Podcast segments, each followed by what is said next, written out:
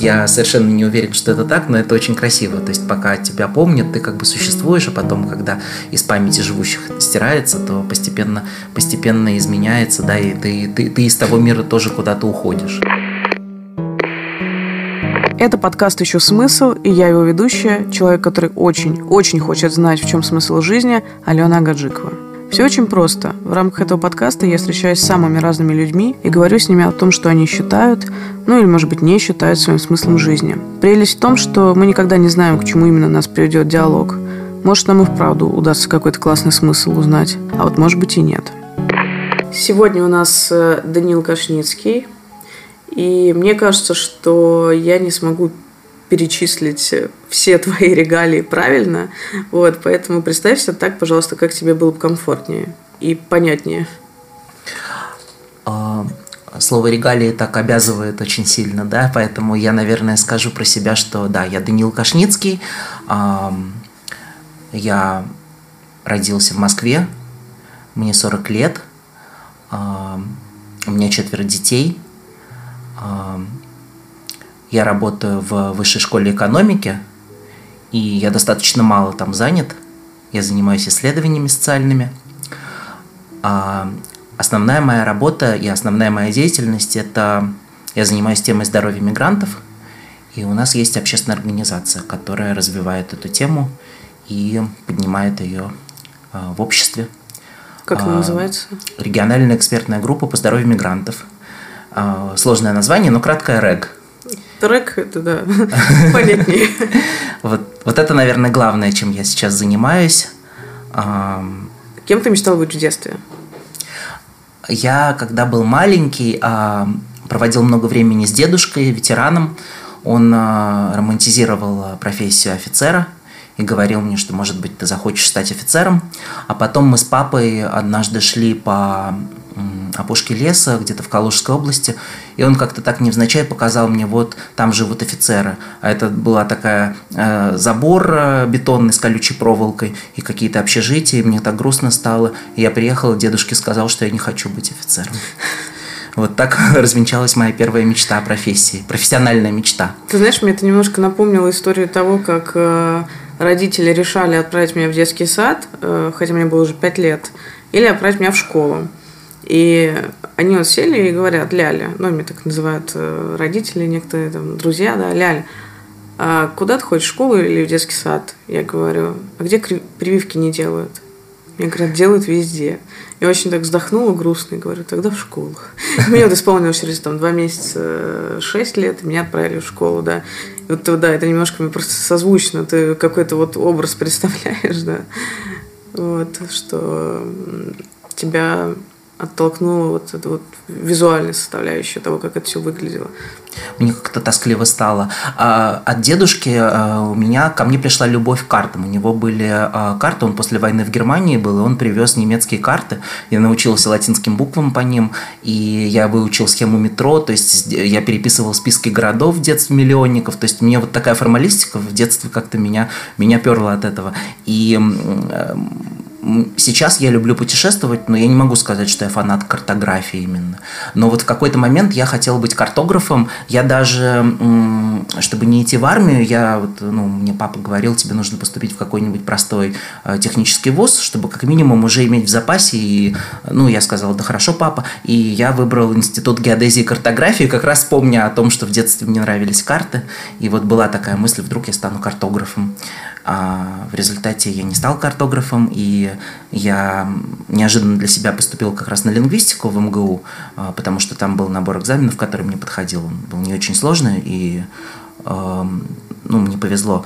А, и вот все пять лет, что я учился в университете, я не знал, кем я буду, а, потому что мне учеба не очень нравилась, было очень много математики, лингвистика достаточно таким теоретическим формальным аппаратом обладает, и мне было, мне было порой скучновато. То есть я с учебой справлялся, и иногда бывали тройки, я не, не делал усилия, чтобы их пересдавать. Ну и пятерок было много, то есть я как бы что-то мне нравилось, конечно, но я вот до 25 лет я немножко плавал, и после окончания филфака вот я два года проработал в маркетинговых исследованиях, потому что мне, мне казалось, что это, это драйвовое, это как раз социальное, это настроение. То есть я тестировал рекламу, пока она еще не шла на телевизор, а тестировалось восприятие покупателей, то есть клиентов, то есть проводились фокус-группы и небольшие такие количественные.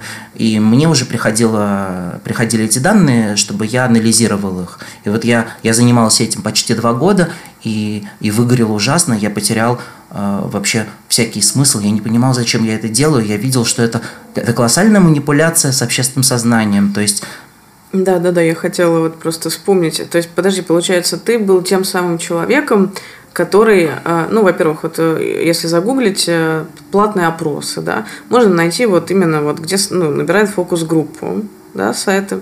Я однажды участвовала в такой штуке. Это были сигареты, не помню уже какой марки тогда я курила. И, значит, нас всех э, загнали в комнатку совершенно разных людей. А, я соврала, что я не имею отношения к медиа, хотя я имела отношение к медиа уже тогда. И, значит, там было такое вот стекло. И за этим стеклом была, э, получается, ну как, э, были, были исследователи, да, или как это правильно называется, тестировщики, и они слушали все то, что мы говорим о вот этом продукте, mm-hmm. да, там, с чем он ассоциируется, с каким животным ассоциируется, а какой цвет. И мы вот это вот все там сидели и описывали. Там даже был момент, когда, я помню, нас вывели на улицу закурить вот эту сигаретку и сказать э, об, об ощущениях. То есть ты был тем человеком, кто сидел вот по ту сторону стекла, грубо говоря, или нет? Э, или... Я, знаешь, я был уже таким кабинетным исследователем, то есть э, был полевой отдел, они проводили вот то, что ты сейчас описываешь, так э, живописуешь, а мне приходили просто табличные данные, и мне нужно было построить графики, сделать, написать выводы и дать рекомендации, получается, клиенту, компании. Нужно было создать вот эту ценность, некий мыльный пузырь надуть, чтобы молодежь, которая еще не очень думает там, о своем здоровье, чтобы она поверила, что да, это круто, это стиль жизни, я пью Кока-Колу, я одухотворяюсь. И вот после, после вот года с небольшим я настолько понял, что это мне тяжело будет с этим жить, и я, я вообще в какой-то тупик заходил. Тебе будет тяжело жить с тем, что ты как бы обманываешь людей, ну, точнее, лукавишь, можно сказать я помогаю другим лукавить, я mm-hmm. э, помогаю другим делать это более профессионально, и я бы не сказал, что сам аналитический аппарат там был какой-то очень сложный. То есть вот анализировать эти данные может любой образованный человек, но я понимаю, что я, я служу какой-то, э, какому-то э, молоху такому вот капиталистическому, который совершенно не думает о людях, и мне это не интересно. И я стал смотреть вакансии, и э, достаточно нашел случайную вакансию в э, программе Международной организации труда, это ООНовское агентство, и пошел туда работать, э, программа там, по развитию малого бизнеса, в основном в странах Центральной Азии. Ну, в общем, первая, первая попавшаяся вакансия, но больше в социальной сфере. И э, тогда вот я поработал там полгода, а после этого стал заниматься здравоохранением, вот темой социальных заболеваний. А, и я понял, что вот это мое, что мне это гораздо интереснее. Вот. Это интересно, потому что, да, вот если смотреть на вот эту вот маркетинговую часть, да, там бы помогала людям другим лукавить, а потом ты такой, знаешь, немножечко такой, я хочу замолить грехи, я хочу заниматься важным социальным делом, важным социальным занятием. Вот э, ты можешь сказать, что то, чем ты занимаешься сейчас, э, это часть э, твоего смысла жизни? Или вообще целиком смысл жизни? И что ты вообще думаешь по поводу этого словосочетания? А, это большая ответственность, смысл жизни, это как-то так внутренне тебя э, так настраивает на очень серьезный лад. Э, я не уверен, что я даже вот готов э, с таким уровнем ответственности говорить о своей жизни сейчас, потому что у меня были разные периоды, у меня были периоды сомнений, периоды э, колебаний, депрессии, вот. А, но в целом, наверное, то, чем я сегодня занимаюсь, вот то, чем я занимаюсь там с переменным успехом э, или неуспехом последние 13-14 лет, вот это ближе к моему пониманию смысла жизни, это мне гораздо интереснее, потому что тема доступа к здравоохранению, тема социальной справедливости, а, тема а, достоинства там, уязвимых групп населения. Вот это мне гораздо интереснее, и это перекликается с моим собственным жизненным опытом там в юности, в детстве. Вот, и я как-то чувствую, что я а Потом добавились исследования, уже совсем не те, что были в университете, и не те, что были в маркетинге. Вот, я сейчас еще в аспирантуре учусь тоже вот, э, по демографии и занимаюсь темой здоровья мигрантов. Скажи, пожалуйста, вот э, тема здоровья мигрантов, да? Получается, это больше 10 лет у тебя опыта вот в этой сфере, да?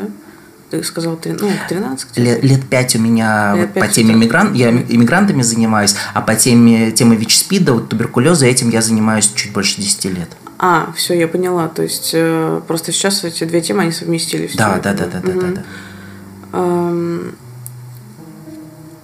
Эм, если описать это ну, как-то, как можно, знаешь, подробнее, но при этом не очень-очень больш, большими такими продолжениями, э, кто ты и чем ты занимаешься. Потому что когда э, человек слышит, э, что это социальный вопрос, миграция, да, доступность мигрантам, да, да, да, то есть не очень понятно, как это все устроено, не очень понятно, какая твоя должность, как она вообще звучит. Я вот как чуть раньше сказал, что я уже давно занимаюсь социальными заболеваниями.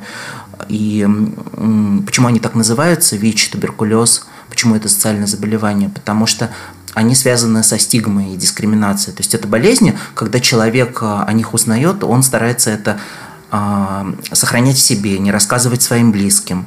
И он получает по башке, потому что часто, да, от общества. Вот. Он, потому что людей а, обвиняют, вот ты болеешь туберкулезом, потому что вот ты там а, алкоголик, или ты живешь на улице, или ты живешь в нищете. То есть ты тот, с кем я не хочу себя ассоциировать. Да. А ВИЧ это да, сексуальный путь передачи, то есть, значит, с кем-то ты там спал, наверное, раз у тебя mm-hmm. ВИЧ, или ты чем-то кололся. Вот. И сразу идет вот этот вот, э, да, вот нарушение личных границ человека.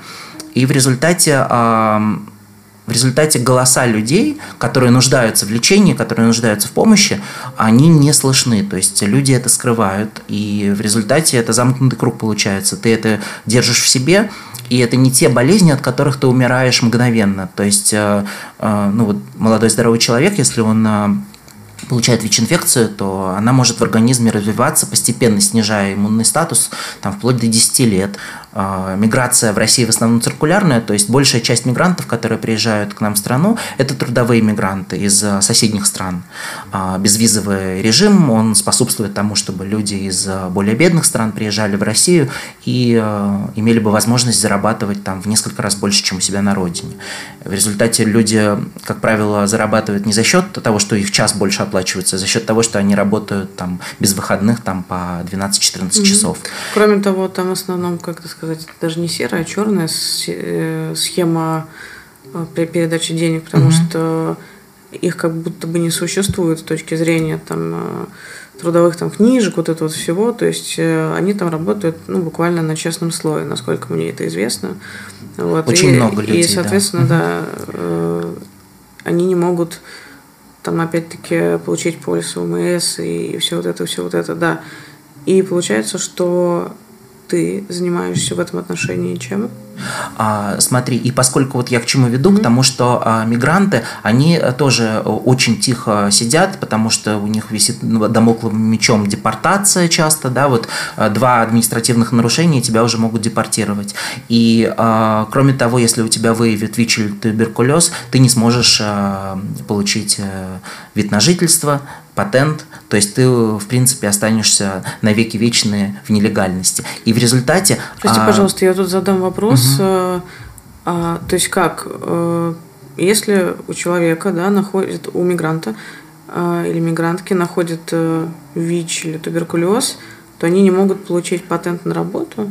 Да, есть а, федеральный закон 38 а, котором есть, э, говорится, что если у иностранного гражданина выявляется а, ВИЧ, туберкулез, а, а, наркомания, это там так определяется, ну, наркотическая зависимость, то этот человек не имеет возможности а, получить а, документы для легального проживания в России. То есть он должен уехать на родину, вылечиться, и он может приехать снова. В случае с ВИЧ-инфекцией невозможно вылечиться, потому что сегодня нет лечения от ВИЧ, И, то есть это запрет пожизненный на легальное пребывание. И без поддержки местного гражданского общества ты эту тему в принципе не выявишь. И у тебя вот и с точки зрения даже эпидемиологов, да, вот я получал второе образование вот по общественному здравоохранению, то есть я изучал эпидемиологию, организацию здравоохранения, и вот я понимаю, что есть большая популяция людей, группа людей, где эпидемия продолжает распространяться и в этом сообществе, и за пределы этого сообщества, и фактически государства, организаторы, там, да, вот исследователи ничего об этом не знают. Да, и кроме и... того, присутствует гигантская стигма, которая мешает, в принципе, людям находить, собственно, и узнавать даже об этих заболеваниях, да. А если они о них узнают, то они о них молчат. Вот да. и да, замкнутый круг, о котором ты говорил. Ну вот, например, э, вот мы, мы, мы, э, я, я, я, моя задача в том, чтобы находить ресурсы для проведения исследований. Мы используем в основном качественные этнографические механизмы сейчас для того, чтобы исследовать эту проблему. Если, а, Когда если берешь, ты берешь интервью у людей, ты рассказываешь их истории, а, и ты с помощью, потом ты вместе эти истории анализируешь и а, смотришь, какие темы эти истории обобщают, потом ты это обсуждаешь, берешь дополнительное интервью. Ну, это основа качественного метода. То есть есть э, количественный метод, когда ты э, делаешь, например, выборку по всем избирателям, там 1500 человек, и это условная репрезентативная выборка по стране, да, угу. вот, а когда ты не знаешь, сколько у тебя ВИЧ-положительных мигрантов, ты не можешь никакую выборку построить, ты, в принципе, количественная информация тебе не, вот ты возьмешь 200 интервью, например, у мигрантов, а, это тебе ничего не скажет, потому что ты не знаешь, что это представляет, и когда у тебя а, скрытые, вот закрытые группы такие уязвимые, то их а, гораздо продуктивнее на этом этапе, вот как сегодня в России, исследовать при помощи, вот у тебя есть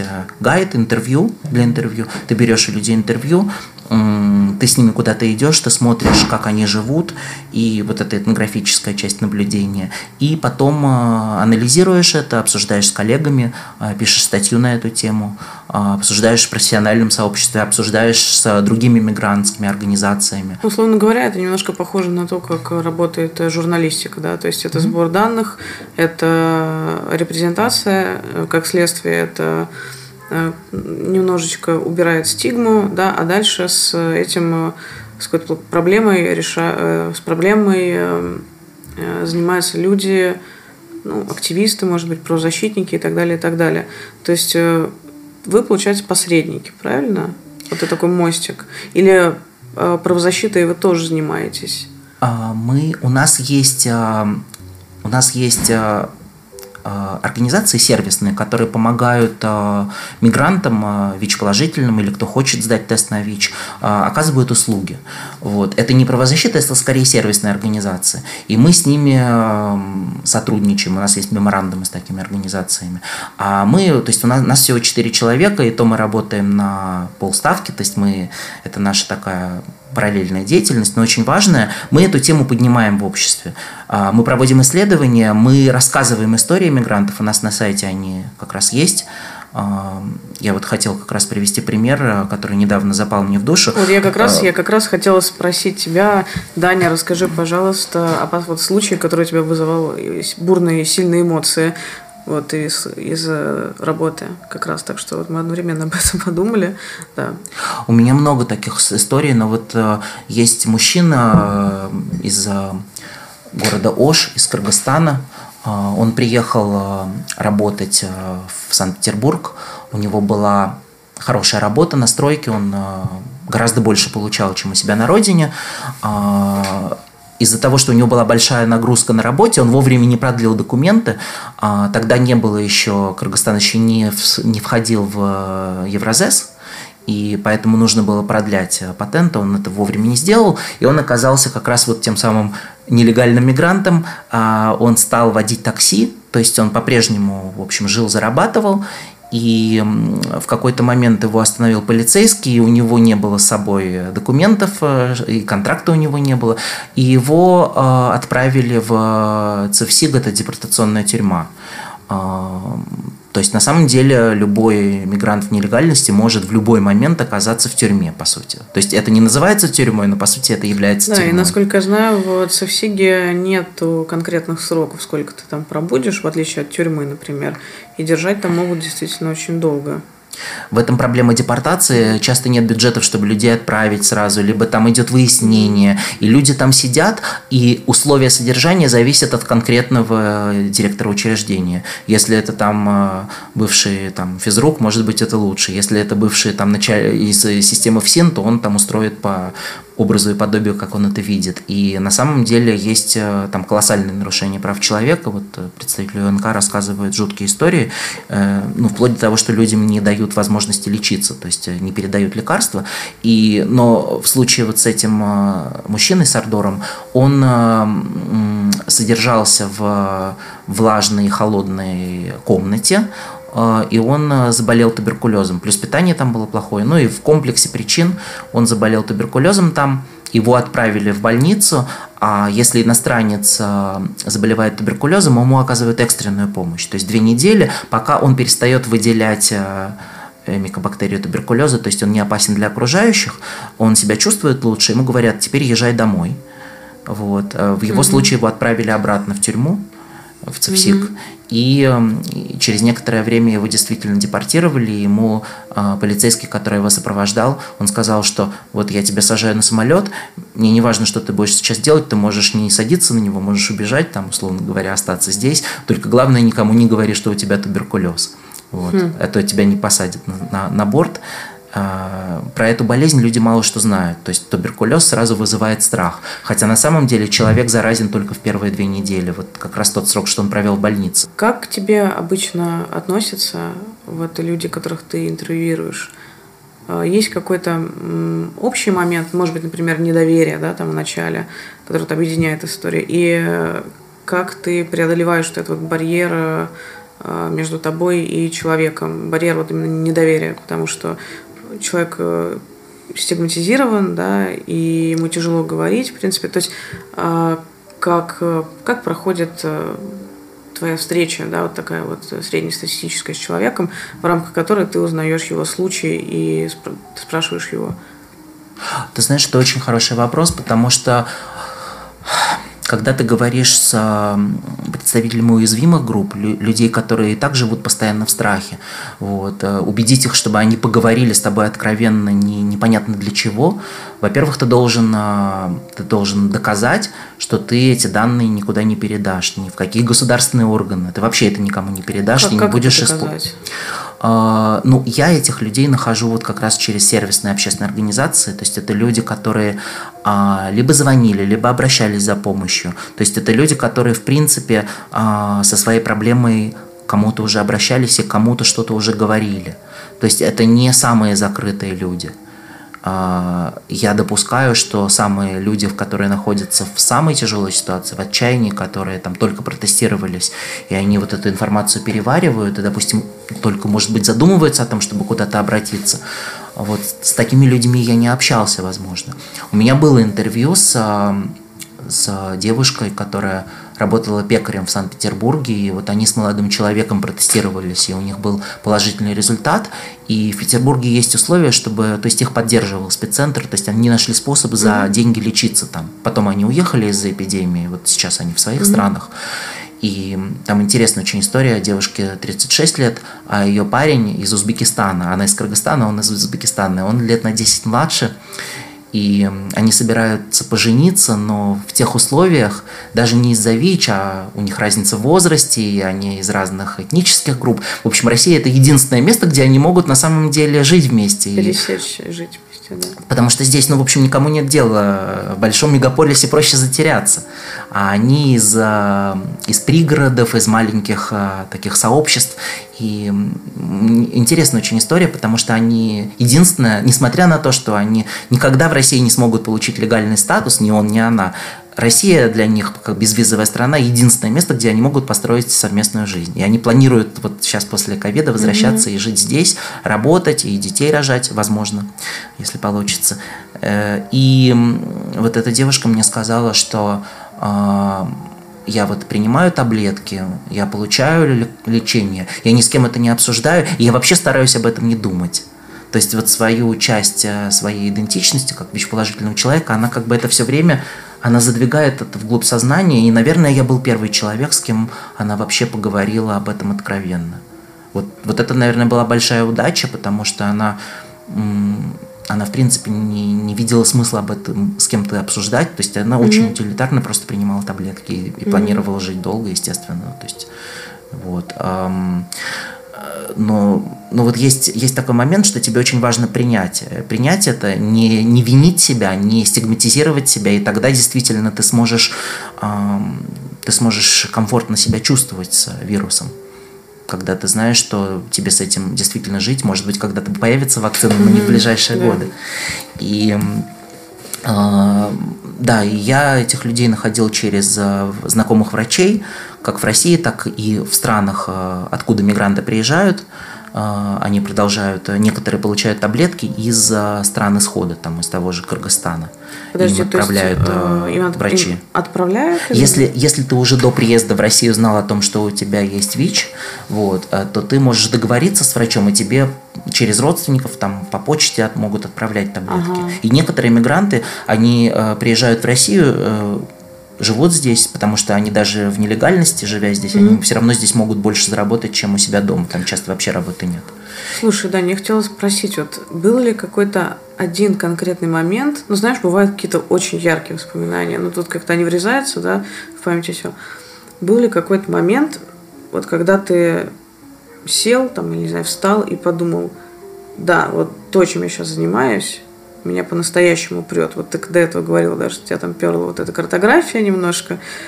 Вот именно это слово прет, что вот это, это, ну, это то, чем я хочу заниматься всю жизнь. А, я не знаю, чем я хочу заниматься всю жизнь, но мне а, вот когда я... Ну вот сейчас мы а, перед 24 марта, это ну, такая дата, Всемирный день борьбы с туберкулезом, и мы рассказывали э, истории э, мигрантов, которые в России и в, ну, в принципе, не у себя, в чужой стране заболели туберкулезом, и никто этого до нас раньше не делал. Мы были первые вообще в Европе, кто такую компанию устроил. И ну, вот э, один из героев нашей компании, у которого мы брали интервью, он, он уже почти умирал, и вот его вытащил здесь Володя Маяновский, это вот как раз активист такой есть, он при спеццентре, у него кабинет есть, и помог ему начать получать терапию эм, от ВИЧ, и ему пошли навстречу доктора и долечили его туберкулез. В общем, он, он вылечился, он молодой парень, ему 33 года, и он потом свою историю в группе поддержки он расширил, и ее прочитало много-много людей, написали ему комментарии, комментарии с поддержкой, и его это очень вдохновило. То есть я посмотрел там в статистике на нашем сайте сразу за один день плюс 400 просмотров uh-huh. было. Я не знал, что это, а потом мне вот журналистка написала, что это он поделился в группе, в сообществе а, равных. И я понял, что вот, вот, вот такие моменты в работе, они как раз дают мне смысл. Это была очень хорошая поддержка. Ну, естественно, если удастся отменить криминализующие законы в России, да, э, если депутаты это смогут э, инициировать и это пройдет в течение в Госдуме, вот, в какой-то момент. Мы не можем это сделать, но мы можем а, снабжать как раз нашими исследованиями да, депутатов и общества и убеждать их в том, что это необходимо. Я хотела немножко перейти в такое личное пространство. А, как твоя семья относится к тому, чем ты занимаешься, к твоей работе? Мне кажется, что им сложно рассказывать о том, что я делаю. А, там, например, в школе, да. Там слишком много пунктов. А, ну вот у моего сына Кости, одноклассник, друг его. У него папа э, пилот, а мама врач в реанимации. Он э, одним предложением сразу рассказывает, чем занимаются у него родители. Пару слов и все понятно. Да, да, да, да, да, да. Вот. Но он говорит, что папа работает в университете, что он э, занимается исследованиями. Он как-то так. В общем, в общем и целом, да, в исследовании в университете. Да, да, да, да. Потому что действительно для того, чтобы рассказать, чем я занимаюсь, нужно нужно пообщаться в подкасте, да, то есть Нужно время. Да. Немножко. Мне не кажется, что они прямо вот так же горят а, тем, что я делаю. То есть это в моей семье интересно мне, а, но это нормально. Да, а ты, ты вообще рассказываешь какие-то кейсы, истории там? Рассказываю, да, рассказываю. Но мне кажется, что э, есть темы, э, которым ты можешь сопереживать когда что-то внутри у тебя, либо когда у тебя что-то похожее случилось, либо ты чувствовал на себе э, стигму дискриминацию. Когда что-то отзывается внутри, ты на такие истории откликаешься. Вот. Я, я, например, э, знаю, что такое быть чужим. Я жил в детстве э, в другой стране, да, и я приехал 10 лет. Где ты жил? Я в Израиле жил 5 лет в детстве. И когда я приехал, я был, вот я знаю, что такое быть чужим, когда ты приезжаешь, и ты ни слова не понимаешь, и вот как-то мне это, наверное, всю жизнь меня сопровождают вот эти мои воспоминания. Подожди, ты сказал, ни слова не понимаешь, а ты не знал русский язык? Нет, я когда приехала в Израиль в 10 лет из России, я не знала а, иврита. Все, я и... неправильно услышала. Я думала, что ты как бы э, в 10 лет сюда. Я, я родился в Москве, а угу. в 10 лет просто родители мои переехали в Израиль, и я вместе с ними. И вот э, я почувствовал, что такое быть чужим. Угу. И это имело много э, последствий для меня. А и, наверное, э, я думаю, что очень было много нарушений личных границ. И, в чем это выражалось?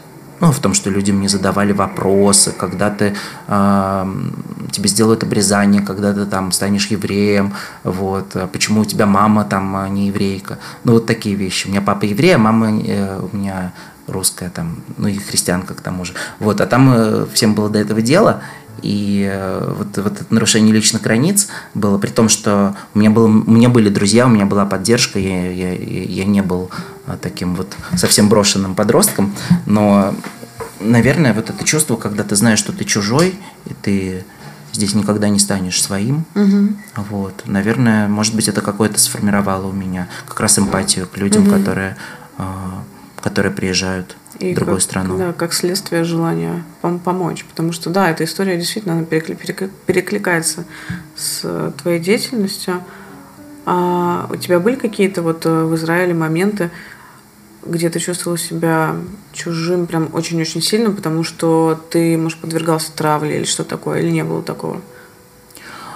Ну, я там жил в 12, 13, 14, 15 лет. То есть э, действительно все вот эти моменты, они очень сильно обостряются. И э, некоторая травля была в школе. Э, я пытался скрывать, что у меня мама не еврейка, хотя об этом, мне кажется, все знали. Но я старался не говорить об этом. Это как бы было, что ли, стыдно, хотя ничего стыдного в этом не было. Я в какой-то момент осознал, что это не стыдно, и мне так стало, такая злоба меня взяла. Угу. Вот. И сейчас, наверное, там даже там тоже общество меняется. Сейчас там тоже, наверное, сейчас там гораздо больше таких людей смешанных. Поэтому, mm. может быть, сегодня, если бы я туда приехала, вот мои дети туда бы приехали, им было бы проще. Mm-hmm. Но... но тогда это было больше традиционалистски все.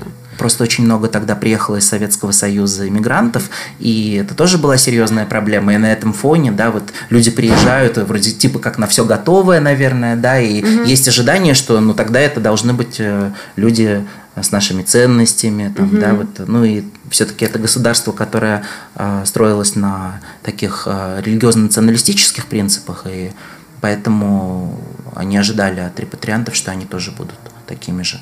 Вот, ну, как бы я не, я не сужу это общество, я просто давно там уже угу. не живу, и, э, ну, вот это вызывало определенный дискомфорт. Да. А как ты относишься к людям, какие у тебя вообще вызывают эмоции люди, которые ксенофобны?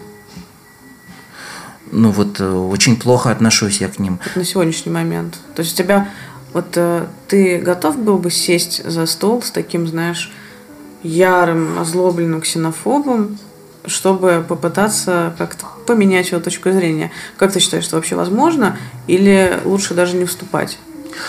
Иногда лучше не вступать, если есть угроза тебе личная, например, но я стараюсь э, таких людей не банить там в Фейсбуке или, допустим, если это в личном общении, я, ну, как-то стараюсь не не рубиться прямо вот аргумент на аргумент, а рассказать какую-нибудь историю или как-то, может быть, человека, э, ну, может быть, даже вовлечь какую-то деятельность. Я вот, э, у меня как раз э, с моей учебы в лингвистике есть один знакомый, он такой националист достаточно убежденный. Это смешно, потому что у него грузинская фамилия, но он вот такой русский националист. И эм, при этом он, э, ну, он неплохой человек, но вот почему-то так, я думаю, личные травмы у него какие-то. Я не так близко, на самом деле, знаю его историю личную. И эм, вот он э, за визу там со странами Центральной Азии, и как-то вот он такой вот. И э, как-то раз, я помню, я собирал вещи для моего э, приятеля беженца вот, из э, Кот-де-Вуар. И вот он тоже передал вещи вот, как-то своих детей, и как-то вот э, мне показалось, что это было интересно, потому что... Э, как будто бы, да, что-то изменилось. Я хочу верить. Мне кажется, что он не изменил свои взгляды, но, может быть, он немножко размягчился чуть-чуть. Я не думаю, что я способен прямо вот кардинально изменить то есть мнение человека, да, но может быть какое-то заронить сомнение, может быть это сыграет потом, через несколько лет. Еще один мой друг, который, в принципе, вот в моей такой социальной тусовке не вращается, это у меня э, из юности друг, э, он такой консервативных убеждений товарищ, он сдавал квартиру, и вот он, я думаю, что просто по подобию других объявлений написал, что вот он Только не хочет... Славя, славяне? Да, да, да, что он, не, или там все, все, кроме Кавказа и Азии, в общем, какое-то такое он написал. Вот, ну и я ему отказал, в, он хотел, чтобы я разместил его объявление, я отказал ему, я сказал, что я не буду этого делать, и объяснил, почему. Я потом заметил, он переписал объявление. Переписал. Угу. Угу. То да. есть все-таки он понял. Ну, не сразу, не сразу, ну, как-то вот так вот. То есть я не стал его шеймить, но, но я мне показалось, что у него не было, у него не было другого источника вдохновения, кроме меня. Вот. Поэтому, может быть, я себе, может, я себе лишнее приписываю, не знаю. Но вот мне кажется, что с людьми надо разговаривать, и часто люди просто по незнанию, или они копируют своих родителей, особенно подростки. Вот э, мне кажется, что эм, через эмпатию, рассказывая историю людей, когда они видят, что эти люди, в общем, ничем принципиально от тебя не отличаются, просто они, они оказались в чужой стране, они оказались без документов, и ты можешь оказаться без документов в чужой стране. Угу. Вот. А, вот ты сказал про Facebook и про то, что ты как, тебе не свойственно, точнее, банить кого-то. Сейчас э, вообще в Фейсбуке происходят невероятные войны на самые разные темы, на тему mm-hmm. новой этики, mm-hmm. на тему того, другого, третьего. А у тебя бывают какие-то набеги на твою страницу людей, которые там ксенофобных взглядов и начинают говорить, что, что вы делаете, что лучше бы нашим помогали, такого не бывает? А, как ни странно, вот когда я занимался вот волонтерским проектом для африканцев, африканских беженцев, и это было вот еще, а, мне кажется, это было на заре вот э, российского Фейсбука, и ну и как раз э, всякие такие горизонтальные инициативы, они тогда зарождались только. И вот э, удивительно, но очень было мало комментариев хейтерских, таких ксенофобских. Но, а, ну вот, как, конечно, когда когда произошла вот э, война в Восточной Украине, да, и э, вот тогда очень сильно было, я просто ходил тогда на митинги, чтобы Россия не вводила войска и вы, вы, выводила своих вот этих, их, их там нет, и э, я помню, mm-hmm. что когда я в Фейсбуке об этом написал, то э, многие даже вот достаточно близкие люди начали писать э, ну, комментарии такие очень нетерпимые. Вот, наверное, это, это единственный такой эпизод в моей жизни, когда на меня вылилось очень много негатива. Причем с, с неожиданных сторон, да? От достаточно ну, близких мне людей, mm-hmm. которые раньше придерживались э, схожих взглядов, и вдруг они как-то очень сильно настроились против меня и, и прямо вот увидели во мне такого предателя. Э, вот.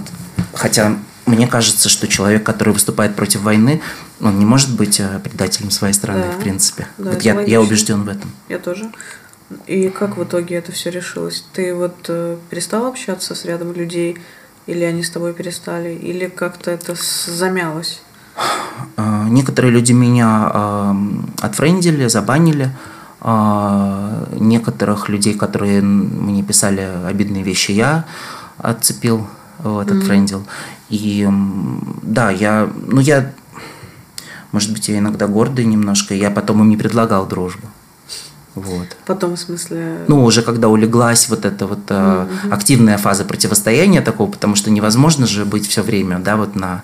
В противостоянии. В противостоянии, вот. И, ну, с кем-то я общаюсь сейчас, но я как-то стараюсь эту тему не затрагивать. Mm-hmm. Ты знаешь, я заметила такую вещь, э, это касаемо вот твоего проекта, вот, о котором ты говорил, о помощи африканским ребятам. Mm-hmm. Я заметила, что вот в России есть экзотизация э, людей из Африки, темнокожих людей в принципе. То есть и за счет того, что она, э, вот эта экзотизация, она, видимо, из советского периода еще идет, я не знаю, да, меньше какого-то негатива, гораздо меньше, чем в отношении трудовых мигрантов из там, э, Средней Азии. Потому что э, словно вот, ну, ты знаешь, такой пример приведу. Э, так себе пример, конечно, но, как говорится, из песни слов не выкинешь. Я отдыхала с родителями на юге России, там, ну, в Краснодарском крае и прочее. И э, постоянно видела ребят, э, ну, темнокожих аниматоров, короче, mm-hmm. да. Ну, ты понимаешь, во всяких это, нарядах таких, типа, культурная апроприация немножко. И э, как бы люди относились все время с таким восторгом и с экзотизацией, потому что фотографировалась с ними. Вот этот человек с другим, другим, другим цветом кожи, и вот он, вот, вот, вот. И за счет экзотизации как будто бы нивелируется неприязнь.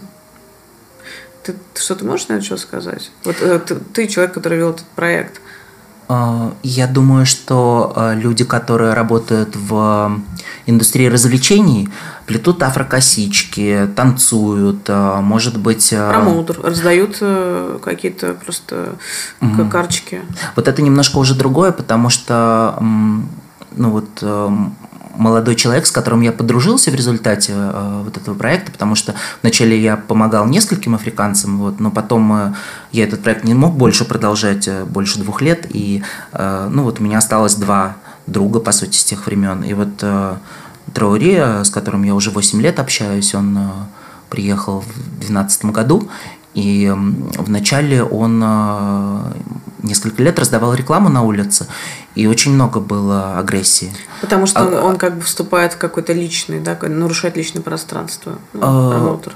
Просто потому что ты стоишь на улице, и к тебе подходят не всегда адекватные люди. Он говорит, к сожалению, часто пожилые люди оказывались, ну, проявляли агрессию. Там. То есть они проявляли агрессию не в отношении того, что он пытается им что-то впихнуть, а в отношении того, что, того, что он темнокожий, да, там, или девушки отсаживались э, в автобусе, вот такие случаи были. Вот когда ты действительно чувствуешь некое унижение из-за контакта с другим человеком. Mm-hmm. Но он говорит, что это было в начале, первые несколько лет, а последние года 3-4, он говорит, что-то изменилось в Москве.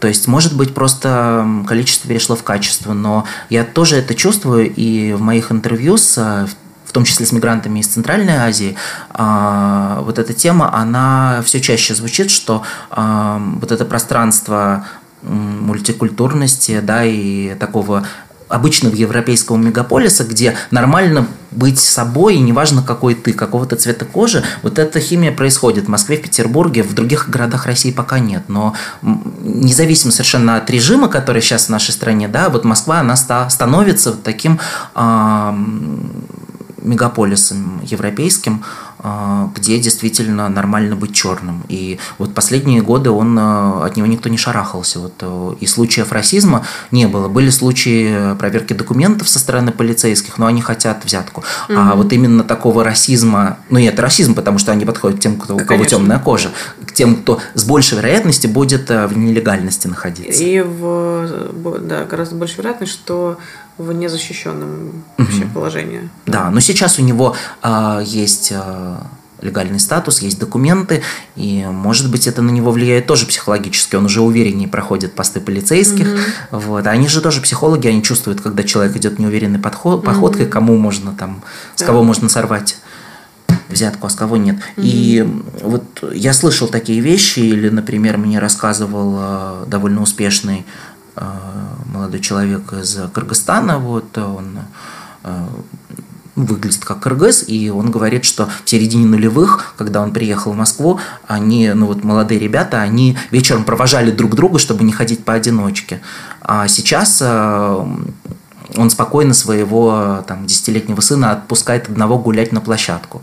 А, не потому, что с ним точно ничего не произойдет, но потому, что это нормальная практика, так ведут себя все. Люди угу. смотрят по сторонам, и это нормально, когда во дворе гуляет ребенок а, с кыргызской внешностью. Вот, то есть что-то происходит в Москве. Я очень осторожно об этом говорю, ксенофобия остается, да. она очень высока, но, наверное, э, может быть, она даже меньше, чем в в маленьких городах, там, чем в меньших странах э, там, Центральной и Восточной Европы. Я, кстати, слышал э, вчера репортаж на YouTube про Памирца, который приехал в Москву, начал грузчиком, а через два года он э, купил квартиру своей маме там, в Таджикистане, а потом уже в Москве купил квартиру. То есть, ну, он способный, разбогател.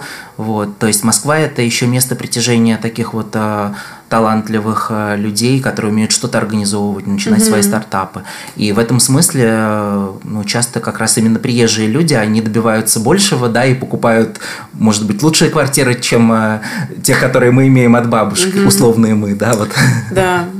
Поэтому да. в этом смысле это очень такой ну, это банальная метафора про плавильный котел, но это скорее такое вот место, где мы, мы очень по-разному растем, реализуемся, и разные стратегии нормальны. Угу. По поводу роста, растем. У тебя четверо детей, большая семья. Ты, как вот отец, беспокоишься за то, чем будут твои дети заниматься в будущем? Какие специальности? Может быть, кто-то уже из твоих детей знает, кем он хочет быть? И как ты к этому относишься? Ну, офицером никто из них не хотел быть.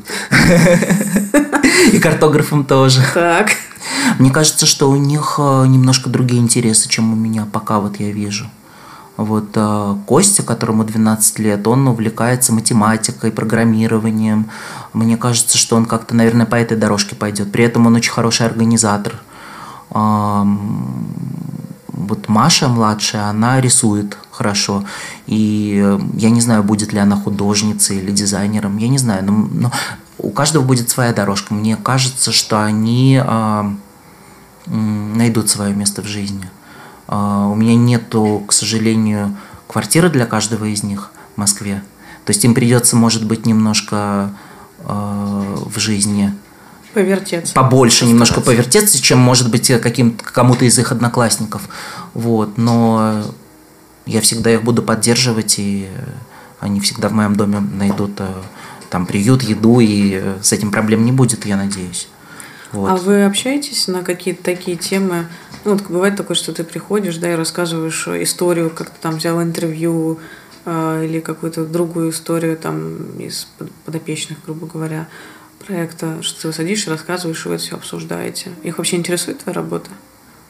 Или, а, или они тоже не до конца понимают, чем папа занимается? А, да, но здесь происходит какое-то немножко, может быть, перенасыщение. Я им рассказываю какие-то истории, а это не их запрос. И э, в результате... Папа на уши присел. Мне, да, да, да, да, да. Мне кажется, что, может быть, им интереснее со мной там обсудить марки машин, вот, или там э Барби, или торговые центры, и это тоже нормально, и я с ними стараюсь об этом говорить. Или мы, мы, мы читаем вместе. Вот мы сейчас читаем интересную книгу а, про а, блокадный Ленинград. То есть как это? Вы одну книжку просто передаете друг другу и читаете? А мы вслух читаем. Мы, а, вы вслух да, читаете? да, да. Вот мы с, с мальчиками как раз вот вечером читаем, мы с Наташей, вот с моей женой. Вот. А э, Маша... Не, не, это не... Ну, они просто разные немножко по возрасту. А, То есть Маша ним... сколько? Маша сейчас 10. А, ага. Маша с Ален... Алене 12. Вот с ними мы читаем э, перед сном э, «Мумитролей». А кто читает вслух? А, я читаю. «Мумитроли» это, да, это такая классная волшебная история. Да, вспомнила. Это классно, да. А и про блокадный Ленинград также, да? Да. Эта книга... М- Сейчас а, я ее даже могу показать, она очень интересная. Это итальянского автора Морозинотти. И а, моя знакомая как раз переводила эту книгу угу. с итальянского. А, там дневники Вити и Нади, это вот как раз подростки в Петербурге, которые не близнецы, и они должны были вместе в эвакуацию уехать, но э, в первый же день на вокзале их разлучили, и они долгое время не могли друг друга найти и вели отдельные дневники. И, в общем, это очень интересно. Мы очень это интересно. Вот, а как мы, она называется? Сейчас, сейчас, сейчас, сейчас. Она mm-hmm. так и называется, дневники. Сейчас, э, вот он, эта книга. Дневники Виктора и Нади она называется. Давида Морозинота. И там очень много э, врезок есть, э, фотографий. Угу. Это очень классная книга. Очень вот. красивое издание само по себе. Мы с большим интересом сейчас ее читаем вот как раз э, со старшими. Мне кажется, я тоже это куплю ее. Ну или, может быть, в интернете, если будет. Слушай, ну это очень здорово, потому что это очень, очень такая сближающая история. А фильмы вы смотрите вместе? Да, да, мы смотрим фильмы. Девочки больше любят э, аниматики, то есть какие-то такие вот рисованные фильмы. А Костя не любит э, таких эмоционально нагруженных фильмов. Он как-то себя защищает. Угу. А, иногда мы что-то обсуждаем, но мне бы хотелось больше, конечно, с ними обсуждать. А, мы любим путешествовать вместе. Но в основном это я, конечно, люблю путешествовать. Дети, мне кажется, чаще любят сидеть дома, играть в игры настольные. Мы, вот, мы еще настоль, в настольные игры играем. В карты иногда играем, в дурака. Обожаю, обожаю играть в дурака. Да. Вот вопрос э, какой-то вопросы принятия разных идентичностей и этничностей и всего-всего-всего, он у вас, ну, как бы определен в семье, и все его разделяют? То есть все разделяют э, толерантность и такие вещи? Вот об этом мы говорим, да, мы, мы говорим, конечно, о том, что, э, ну, во-первых, к нам э, э в дом приходят э, разные люди, да, разного цвета кожи, э, разной сексуальной ориентации, вот, и они знают, что быть нормально совершенно геем, вот, и если кто-то из них окажется другой ориентации, мы к этому нормально отнесемся. А как вот это вот. все выясня, выяснялось? То есть это как-то само собой происходило, что вот приходят гости, да, там рассказывают свои истории, они их слушают, и потом просто, ну, то есть, или вы какие-то специальные разговоры э, устраиваете? А, может быть, это бывает... Ну, знаешь, как, извини, ты знаешь, это как это про секс-просвет, да, там, грубо говоря, типа рассказать в каком-то вот возрасте, взять книжку и сказать, там, секс – это вот это, вот это, вот это. Ну, про, про ВИЧ, поскольку я ему уши прожужжал, да, mm-hmm. вот это же, поскольку связано с моей работой. Папина тема. Да, пути передачи, про презерватив, про это. Мне кажется, что им они уже знают все. Они знают, они знают все про это. То есть для них это не является запретной темой. И наоборот, мне кажется, что им, поскольку они еще, ну, как-то по возрасту там 10-12 лет, им это не так еще интересно. Угу. Но, но, но матчасть они уже знают. Главное, что знают матчасть. Да, да, да. Вот, поэтому у нас нету запретных тем с ними. Есть, не, у нас нету тем, на которые неудобно разговаривать. Вот, и мне кажется, что, может быть, учитывая, что у меня очень широкие интересы, вот, они как-то не сами впереди паровоза не бегут, то есть они как-то ну, вот, играют в куклы, читают э, книжки какие-то там, то есть у них э, компьютерные игры там. Вот. Мне кажется, что они, они, они, они какую-то э, ценят буднишность и обычность. Ой, классные вот. слова. Будничность. Будничность и как обычность. Булочная, знаешь, будничность. Вот. Я имею в виду на фоне, может быть, такого вот э, папы, который интересуется. И там, вот моя жена, она волонтерит с а, фондами, которые там занимаются приемными детьми, вот, то есть тоже социальная тема. И мне кажется, что на фоне таких родителей а, а, озадаченных, да, вот они как-то хотят... Э, хотят по... больше дома, уюта такого, да? Да, может, мы на выходных никуда не поедем, может, мы это самое поиграем в настольную игру или там что-нибудь там. Угу. У меня сын готовит очень хорошо, 12 лет. Ой, я... Это классно. Да, он умеет готовить и... И удобно. И удобно. Он на буднях ужин нам готовит. Слушай, клево. Мне вот в голову пришел вопрос, да, да, ты хотел что-то сейчас сказать, показалось. Веришь ли ты в Россию будущего? Прекрасную Россию будущего? Да, прекрасную Россию будущего. А я не знаю, я уже не знаю. Я верил в нее, когда вот была болотная в двенадцатом году, там э, белые Ты ленточки. Да. Я тоже. Да? И белые леночки были, да. Были. Мне больше понравилось вот это белое кольцо, когда, угу. Знаешь, э, я все помню, встали помню, на Садовой. Встали. Да. да, это очень это, кстати, красиво. была, я очень дорожу этой акцией, потому что это было единственное э, вот, мероприятие такое протестное, куда я пошел с папой и с мамой. У меня папа умер через год, и они не, ну, в принципе, да, вот не, не, ходят, не ходили на улицу, то есть у нас ценности были угу. похожие, но они как-то не очень и это разделяли. Все вместе вышли, а мы с ними вместе ходили, мне как-то, да, и поэтому... И я... это еще ведь все про сплоченность такую, знаешь, вот все разные, все сплоченные, да. Но ну, это очень красивая акция была и очень такая, мне кажется, душевная максимально. И если представить, что в России действительно все становится вот так замечательно и хорошо, что даже к, мигрантам относятся замечательно, что права у них есть. Вот не чувствуешь ли ты, когда представляешь это, как будто тебя лишают какого-то смысла?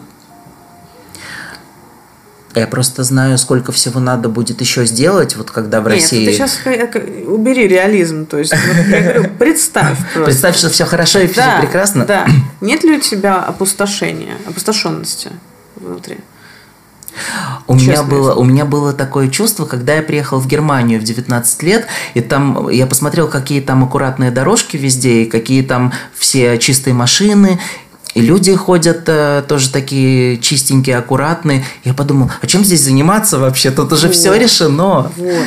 Вот. Это, это, это, кстати, мои же впечатления, когда я прилетела в Берлин, это было недавно, пару лет назад, и спустилась в метро, их совершенно безумное, которое просто меня сломал мозг, потому что у меня еще топографический этот кретинизм, грубо говоря, и там у них все очень странно, и оплачивать надо, значит, выбирая маршрут, откуда до куда ты едешь, то есть какая-то специальная оплата. И когда я в метро ехала и видела, насколько мультикультурное вообще пространство, то есть я видела э, в одном поезде темнокожего человека, человека, ну, э, я не знаю, как бы из, из, из, из Японии там. И, то есть это, понимаешь, это в буквальном смысле вот как вот сейчас вот э, многие критикуют, говорят, что ой, как бы либералы всех достали, они, короче, в сериалы должны обязательно включить гея, там, да, темнокожего, там, mm-hmm. это-то. Да, да, да. Вот, короче, вот то, что я видела, это вот именно так и, и было. И при этом это был обычный день. И меня это шокировало. Меня шокировало, что я вижу настолько э, мультикультурное общество, вот. И тогда же мне пришла в голову мысль, чем я могу заниматься в условиях э, прям комфорта, да, уже какого существующего. Ну, и я ответила на этот вопрос так, что где-то все равно можно найти проблему, пробоину и заниматься ей. Вот, мне кажется, что вот это вот стремление к э, социальной какой-то справедливости, да, вот если она у человека присутствует, то она вот будет, не знаю, всегда, мне кажется. Что ты думаешь? Или вот я не права, на твой взгляд? Мне кажется, ты права совершенно, но, допустим, Россия станет э, условной Германией там, через, э, когда я буду старичком, а, но неравенство в мире все равно нарастает. В Россию приедут э, мигранты точно совершенно в такой ситуации, которые, которые будут нуждаться, которые, которые не будут жить так, как мы живем. Вот. И я думаю, что всегда найдутся сюжеты, но в конце концов можно будет написать книгу. Я вообще... Сюжет этот хорошо сказал, да. А, кни книгу написать надо будет, потому что надо как-то еще осмыслить свой опыт. И я думаю, что... Скомпоновать его, да. Да, да, да. Иногда, иногда, иногда полезно остановиться и оглянуться назад, задуматься. Угу. Вот. Вот, кстати, так поговорить, как мы сейчас с тобой говорим. Да, вот. Мемуары Даниила Кашницкого. Да, на это нужно время найти. Жизнь и борьба. Смерть э, на нас, живых, э, влияет э, чудесным образом мы ну, автоматически начинаем ценить человека больше, да. Да, чем при его жизни. А дальше этот человек умерший, он обрастает разными э, какими-то фантомными историями, да, там ему приписывают определенные черты и так далее, и так далее. То есть э, вот ну, в этом смысле, да, с уже умершими персонами не очень понятно как. А вот из живых есть ли кто-то? кого ты мог бы зрелым назвать или приближенным к зрелости? Я знаю, я докапываюсь этими вопросами. Я себя иногда чувствую, знаешь, таким... Мне пришло в голову, мне сейчас Навальный пришел в голову, так. потому что, наверное, такой уровень, вот действительно, то, что он пожертвовал своим э, здоровьем и вернулся в Россию, да, это, это просто такой поступок, который его очень сильно делает зрелым, вот, а стиль у него очень такой пацанский, такой самокритичный, вот у него много юмора к себе, очень много, кстати, вот таких э, установок э, и там ксенохобских каких-то, которые он отчасти преодолел, я знаю, но ему припоминают, вот, но в любом случае вот такой поступок, наверное, да, он делает человека очень зрелым во многом. То есть, наверное, это не какой-то путь, который тебе уготован к зрелости. Вот ты едешь, как э, спускаешься на, не знаю, ты останавливаешься на остановке зрелость. Да, на, на санях. Вот знаешь, есть такие э, сани металлические с горы. Как, да. как они называются? Я забыл сейчас слово. Я катался в Польше на такой штуке. Она очень прикольная. Ты садишься на каретку такую и съезжаешь с горы по серпантину. Вот, она разгоняется. Ой, я даже не знаю, как называется. Да-да-да-да, я спрошу потом у Кости. И э, вот, э, вот такого нет, да. Поэтому, наверное, какие-то поступки тебя делают зрелыми, а ты можешь остальным казаться даже очень незрелым. Что-то, что-то новое мы придумаем. Вот ты мне кажешься таким э, человеком, и как-то я это вот еще увидела, даже когда вот на лекции сидела э, вот в музее, музее Москвы. Мне показалось, что ты человек, который, во-первых, очень сильно увлечен своим делом, но это очевидно, и при всем при этом э, очень незлобивый человек я довольно эмпатична, и я чувствую такие штуки. И вот сейчас я тоже ощущаю, что ты очень незлобивый человек, и мне интересно, есть ли, есть ли какая-то вещь, которая может э, тебя разозлить? Конечно, мои дети иногда, вот, э, там, э, мои близкие. Наверное, с близкими мы сложнее всего быть добрым и незлобивым. Потому, ну, что, да, потому что потому что иногда... Они всех тебя знают и при этом получают тоже. Да, получают тоже. И вот то, какой ты со своими близкими, наверное, это и твое истинное лицо. Потому что когда ты вечером там тебе э, вынесли мозг, там по работе или там ты с кем-то финансы обсуждала, потом ты там срываешься на своего сына и потом коришь себя за это, это ужасно, да, вот. То есть я совсем не, не такой добрый и хороший, каким могу показаться, когда размышляю о высоких материях. Вот. В высоких материях. Как ты видишь смерть? Ты вообще вот веришь в то, что после смерти что-то будет? Будет какое-то путешествие дальше, куда-то, да? я надеюсь. Я не знаю, но я, я верю в это. Я хочу в это верить. Вот у меня, знаешь, восприятие смерти, оно ну, во-первых, мне кажется, что все, что я делаю, это преодоление смерти. То есть вот все проекты в той или иной степени, да. У меня там, я пишу стихи, у меня название там сборника «Не хочу умирать». Э, и почему-то, ну, почему-то я вот постоянно так или иначе смерть упоминаю. И я не так давно поняла, что, а, ну это потому что я ее, видимо, боюсь. С одной стороны. А с другой, я могу ее даже в какой-то момент ожидать, потому что что-то, может быть, интересное будет. Ну, в общем, а, мне кажется, сейчас такая просто, знаешь, совершенно такая вот фантазия, но мне кажется, что на самом деле после смерти э, мы в то, же, в, то, в то же мгновение рождаемся снова, в той же самой жизни. Вот, там же. Ну, из мамы вылезаем. И на самом деле, как бы каждый человек, он проживает снова и снова одну и ту же жизнь, просто с некоторыми, ну, знаешь, вот как в игре, да, не, некоторыми версиями, изменениями. То есть там ты вот сделал, сделал здесь вот это, да, и тебе это привело к другому человеку, сделал это, это к другому. Я знаю, звучит безумно, но я не знаю, я просто однажды э, в голове такую, в своей голове услышала такую фразу, что умирают все, кроме тебя. И она меня шокировало, потому что это же ужасно странно. Ну, то есть умирают все, кроме тебя самого. Значит, свою-то смерть ты не сможешь осмыслить, потому что тебя как бы не будет. И при этом получается, что умирают все вокруг, и ты живешь, живешь, и как будто бы ты немножко бессмертен. Потому что если ты умрешь, то, наверное, тради... то есть ты снова появишься вот в этом моменте. Я не знаю как и почему, но у меня вот есть убеждение, что оно именно так. Просто мы очень мало знаем про пространство, про время, про вот эти всякие штуки, да, там, э, я не знаю вообще почти ничего, может, только из научной фантастики. Но вот у меня такая теория, что на самом деле мы снова и снова, снова и снова здесь живем, Может быть, э, в какой-то другой жизни мы с тобой не встретимся там и не запишем этот подкаст, а может быть, запишем. Вот, у тебя, у тебя были какие-нибудь вообще на протяжении жизни воззрения на постсмерть? А, я вспоминаю, что а, когда вот я жил в Израиле, мы с классом ездили, там есть а, такое духовное течение друзы. Это мусульмане, которые, они считаются сектой в исламе. Ну, в исламе это нормально, там очень разные есть духовные течения. А там нету э, этого Они... судебного, в общем, разбирательства с сектами. Ну, а... это не, не, не уголовное наказание? Нет, они там институционализированы, ага. вполне им дают спокойно жить. И в Сирии их много. И вот в Израиле есть а, а, арабы, бедуины, которые, они верят в переселение душ.